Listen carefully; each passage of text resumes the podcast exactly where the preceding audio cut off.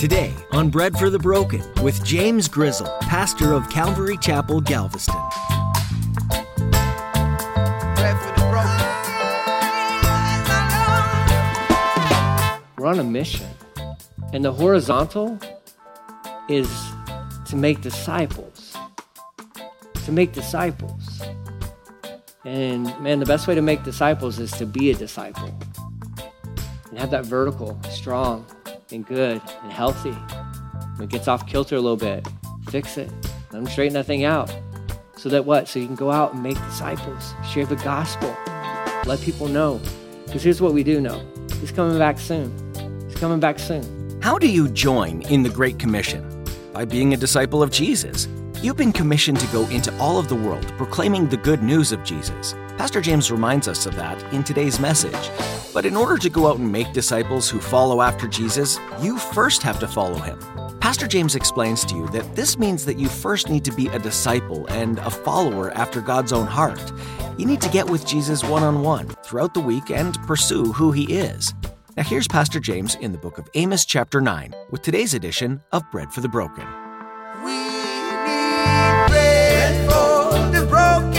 Some bread to the broken, we need hope for the hopeless, give some hope to the hopeless, hopeless, bread for the broken, broken. Now the Lord has sworn this oath by his own name, the pride of Jacob, the pride of Israel. I will never forget the wicked things you have done. The earth will tremble for your deeds. Everyone will mourn. The ground will rise like the Nile River at flood time. It will heave up and then sink again. In that day, says the Sovereign Lord, I will make the sun go down at noon and darken the earth while it is still day. I will turn your celebrations into times of mourning, your singing into weeping. You will wear funeral clothes and shave your heads to show your sorrow. As if your only son had died, how very bitter that day will be. This is what's coming for them. This is also what God has been trying to rescue them from. But part of the rescue mission involves the individual wanting to be rescued. There's this thing where, you know, if you go out to the beach, you're out in the water, and you see somebody, if you see somebody who's drowning, it's a very dangerous thing to try to go rescue them. Okay, you put yourself in a, in a certain amount of danger by trying to rescue somebody who's drowning, okay? So if you have like a surfboard, you want to put the board in between you and them. Why? Because they're fighting for life, and they're going to try to bring you down too. Not purposefully, but that's just how it is. So you, somebody with the presence of mind has to, in the rescue mission, has to know, like, here's a lifesaver. I'm, I'm handing this to you. I need you to grab onto this thing so I can rescue you, so I can pull you out of this mess. And God has stepped into Israel's, their lives constantly and said, here's a lifesaver. I need you to grab hold of this thing so I can rescue you.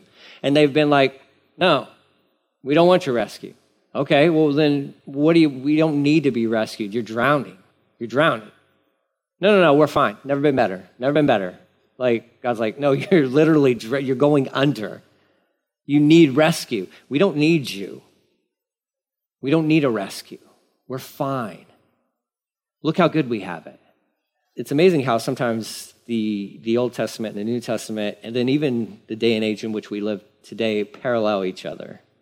There's a lot of people, even within the church, who are like, I'm fine, I'm fine, I'm fine, we're good, everything's good, everything's good, everything's good, as they're going down, going down, going down.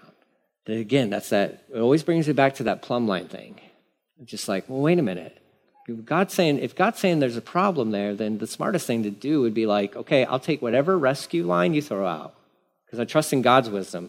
Proverbs, again, Proverbs chapter three, we don't lean on our own understanding. You can't lean on your own understanding. Trust God in his, his infinite wisdom. But here he's he's letting them know this is what's going to come. This is what's happening. The time is surely coming, verse eleven, says the Sovereign Lord, when I will send famine on the land, not a famine of bread or water, but of hearing the words of the Lord. Woof. He's going to take away his word. Maybe to you and I that matters. It hits a different level. But for ones who ignore his word, they'd be like, what? Oh, come on. It's silly. They probably wouldn't even notice, to be honest. And that's a good indicator within our lives as well, our personal devo times and all that stuff. is when you don't even notice that you haven't been in the Word for a while. That should like strike you to the core. Be like, whoa, whoa, whoa, wait a minute. Oh God, I, I'm sorry. I need to. I need to get back to your Word. I need to get back into your Word. I know we go through seasons and all that stuff. I'm not asking you to check boxes every single day. Reddit, check, Reddit, check, Reddit, check. I'm not saying that at all, but I am saying we constantly need to be checking our temperature, so to speak. Okay, where am I at? And even there's been times, look, I'll be honest with you, there's been times where I have read the Word that day, and it's made no effect on me at all, and I've just walked away and I'm like, oh, I think I'm in a worse attitude now, right? But then that reminds me too of like, okay, I got to go back to the Lord. Lord, I'm sorry. Maybe I just need to spend some time just sitting silently at your feet. I, yeah, I'm going to get back into the Word, but Lord, I'm, everything I'm reading, it's just, I'm not getting it. So I just need to spend time at your feet. But they, he's going to take his Word away from them. A famine of his Word. It says the people will stagger from sea to sea and wander from border to border, searching for the Word of the Lord, but they will not find it. Beautiful girls and strong young men will grow faint in that day, thirsting for the Lord's word. Why? Because man does not live on bread alone, but on every word that proceeds from his mouth, from the word of God. And those who swear by their the shameful idols of Samaria, who take oaths in the name of the god of Dan, who make vows in the name of the god of Beersheba, they will fall down, never to rise again. God's like, I'm going to take my word. And this, in, in all, everything that you place your hope and trust into, it's all going away. It's all going away. There's one you can place your, your faith, hope, and trust in. His name is Jesus. He's the Alpha, the Omega, beginning and the end. He's forever, forever, forever. There's nothing that can take Jesus down. He's the best. Place your faith, your hope, your trust into the one who never changes. These guys are going to learn a lesson real quick of you put your hope and trust into these carved images that you made or somebody else made, they're all going to be destroyed. And then this last vision, chapter nine. Then I saw a vision of the Lord standing beside the altar. He said, strike the tops of the temple columns so that the foundation will shake, bringing down the roof on the heads of the people below. I will kill with the sword those who survive. No one will escape. You're like, yikes. I think he's serious about this. I don't know. Are you guys reading that too? You see the seriousness of that? Yeah, it sounds pretty bad. Please note that this is probably the temple in the northern tribes, okay? I don't believe he's speaking about the temple in Jerusalem. I believe because of the context of this letter and that Amos was a prophet to the northern tribes in Israel, the ten northern tribes, that this is a reference to their altar that, quote unquote, was made for him. It says, even if they dig down to the place of the dead, Sheol, right? Like, if you're going to dig down to Sheol, I would reach down and pull them up. That's pretty terrifying, right? You're like, you're trying to hide from God? Oh, yeah, dig as far as you want to. He's going to reach his hand in there and pull you out, like a rabbit out of a magician's hat, right? He just reaches down, boom. Oh, you thought you could get away. You can't outrun God. You can't outrun him. You can't out-hide God. Adam and Eve taught us that. Right? Go, always go back to the Genesis. The, yeah, you can't win at hide and seek with God. You can't. He knows everything. He's everywhere. He's like, oh, you want to, okay. So going down to, to Sheol, that's, you're not going to hide there. Okay, what if you climb up into the heavens? Okay, I, I just imagine these people with their reason and their logic and understanding of like, okay, so we probably can't dig down, but I bet we could get away from him if we go up high. Right? You're like, really? This is your game plan, right? You're like, this is your game plan. Yeah, let's just climb a really high mountain, and then he won't find us.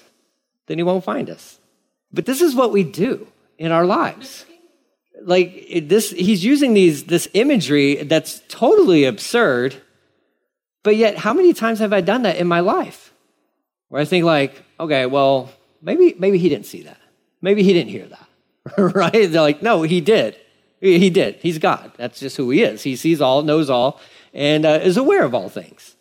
And again, I think I've referenced this before. You know, like when you're watching the scary movies, you pull the blankets over your head, no bad guy is ever going to find you, right? Because why? Because I got the blanket over my head. Like they can't see me. It's impossible, right? That was my logic as a child. It doesn't make any sense. There have been times when I've come home, and my kids, even to this day, all teenagers, right? They like to do this thing. Well, they'll they'll hide on. They'll be on the couch and they'll cover themselves with blankets as if they're hiding from me, right? And I, as if I don't see these massive, you know, body lumps on the couch, you know, feet here and all that good stuff, and squirming because nobody in my family can sit still for too long. But I walk in and I know right away where they're at. They're not trying to hide from me, but they're playing a game with me.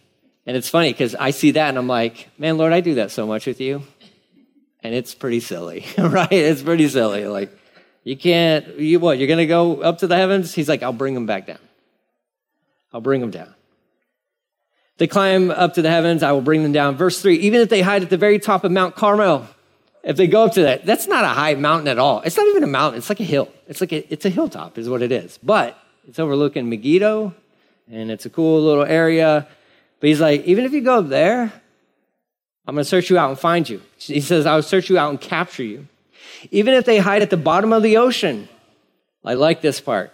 I will send a sea serpent after them to bite them. This is amazing, right? Like, uh, can we, I think we need more verses like this, right? Like, that's cool. Um, I mean, again, if you're going to give me anything for Christmas, give, find me a coffee mug that has that verse on there, right? Like, it's got like a snake coming out or something. That's amazing. Like, God's like, oh, you, oh, you're going to hide at the bottom of the sea. Okay. Yeah. Well, okay. I'm going to send a serpent to get you. You know, uh, some sort of sea creature, sea serpent down there to, to bite them. It's amazing. I, uh, it's just, I love the Bible so much.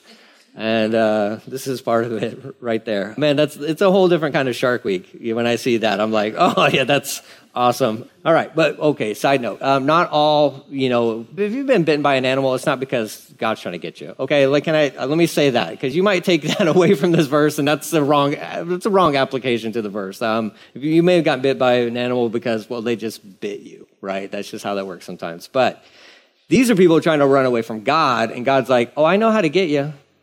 You can't run away from me. You cannot run away from me. A prophet who was like somewhat of a contemporary of Amos lived this out. His name was Jonah. He tried to run away from God. And he even told those sailors, he's like, look, just throw me into the sea. Just get rid of me. It's fine. He's after me. He's after me. I'm sorry I brought all this onto you, but he's really after me. So just throw me overboard. And everything will be fine. They're like, we're not going to throw you overboard. That's crazy. Until they couldn't fight the storm anymore. And they're like, all right, chunk them, right? Like, get them out of here. Like, no, yeah, adios, Jonah, right? Like, bye. Um, but then what? God prepared a fish to swallow Jonah. And he took him to the bottom of the sea. He took him down there and taught him a really good lesson. So you can't run from me. You can't run from me. And, and look, that's that's both a can be a, a, a frightening thing, but that's going to also and should be a comforting thing for you and I in our relationship with God. You can't run away from him. He knows how to get you. And it's not even like he's just chasing you with like the naughty spoon, right? Or like the paddle, whatever you use in your family, if you do that. But sometimes he's chasing you down to like to embrace you as a loving heavenly father. And we're just running. He's going to get me. He's going to get me. Yeah, maybe, but what if he just wants you to stop so he can embrace you? There's a story of a man who lived uh, in South America. I've, I've shared this illustration before, but he grew up in an affluent family, had money and all that good stuff, but he wasn't aware of that. And he ended up making some poor decisions within his life, ended up on the streets, homeless, drug addiction, all that good stuff. One day, the last surviving member of his family, not counting himself, had passed away. So the the fortune that was amassed now belong to him. But he's living on the streets. So the police officers, they know him. They're like, we'll go find him. We'll go get him. And we'll tell him this good news. You're rich. You're rich. You don't have to, you don't have to live on the streets anymore. All that money is yours. You are incredibly wealthy now. But this guy had been so conditioned because of his choices and his lifestyle. He saw the cops come and he ran. He ran. And they never found him. They never found him. He just booked it. Because he's like, I'm in trouble. They're coming after me. I must have done something wrong or whatever. But out of fear, he ran away, leaving behind a fortune. And they were just there to show up with the good news, to say, you don't have to live this way anymore. And I think sometimes God's pursuing us, saying, you don't have to live this way anymore. But in our natural state, we run. We just run. Look, God knows how to chase us down if we're doing something wrong. But he also knows how to chase us down when he just wants to love us. It's amazing. And I, you got a prodigal story, you know, too, where the person runs back. But what does God do? Pictured as the father in that story, he runs to the son, which is completely an undignified thing for a Jewish man to do in that day. He's letting his people know. He's like, I, you can't run from me. And he's not running to track these guys down so he can give them a hug. He's like, you've been you've been spitting in my face for years now. And there's there's a consequence for that. But uh, throughout this whole thing, all they had to do is turn back to him. That's all they had to do. They just had to turn back to him. That's all they had to do. Okay? He says, even if they're, verse four, their enemies drive them into exile, I will command the sword to kill them there. I am determined to bring disaster upon them and not to help them. The Lord's like, I'm determined to teach them a lesson.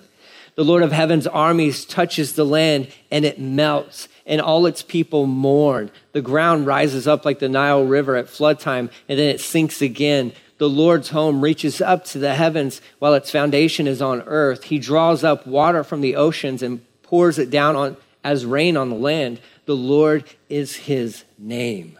He's like, he's powerful, powerful. He says, are you Israelites more important to me than the Ethiopians? Asked the Lord.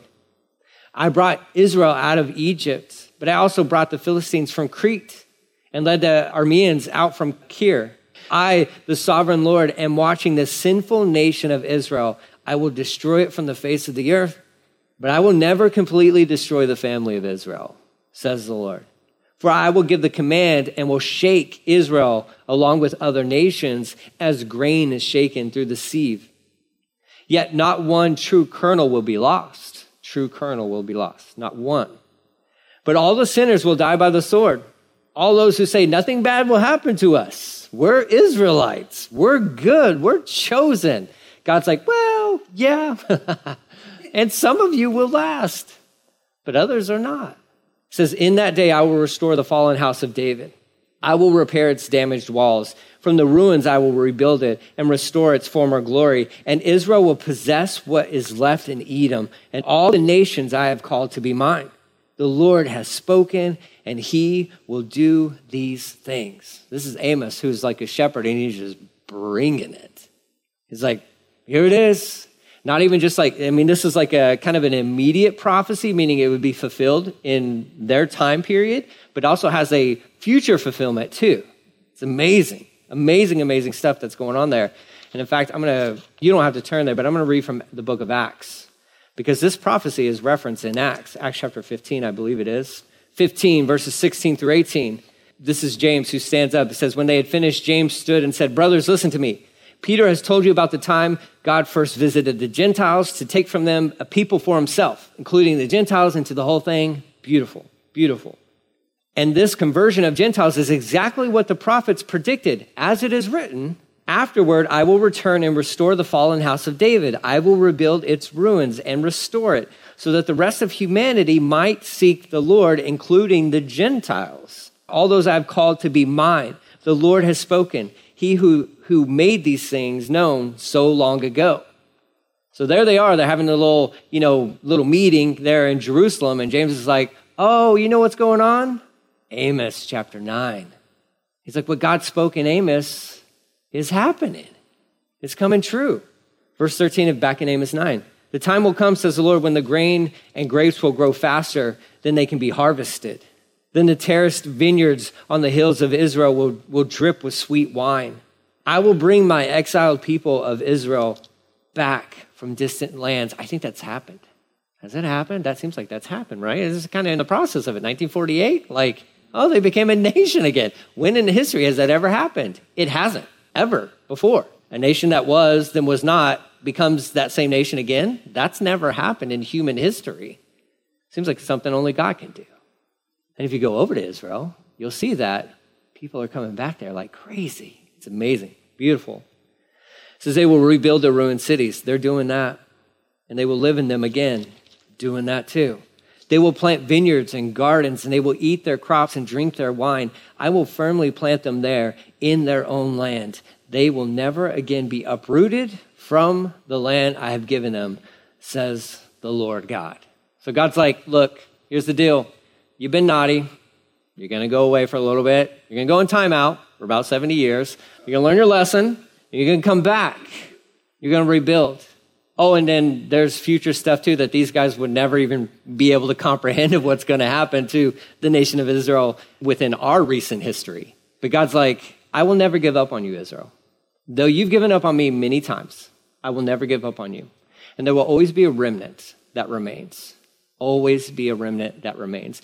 Oh, and in the end, you'll experience prosperity you can't even dream about. God knows how to rescue his people. Yes, to the Israelites, because he is not done with Israel yet, just so you know. He's not done with them yet. And he knows when how to rescue those guys.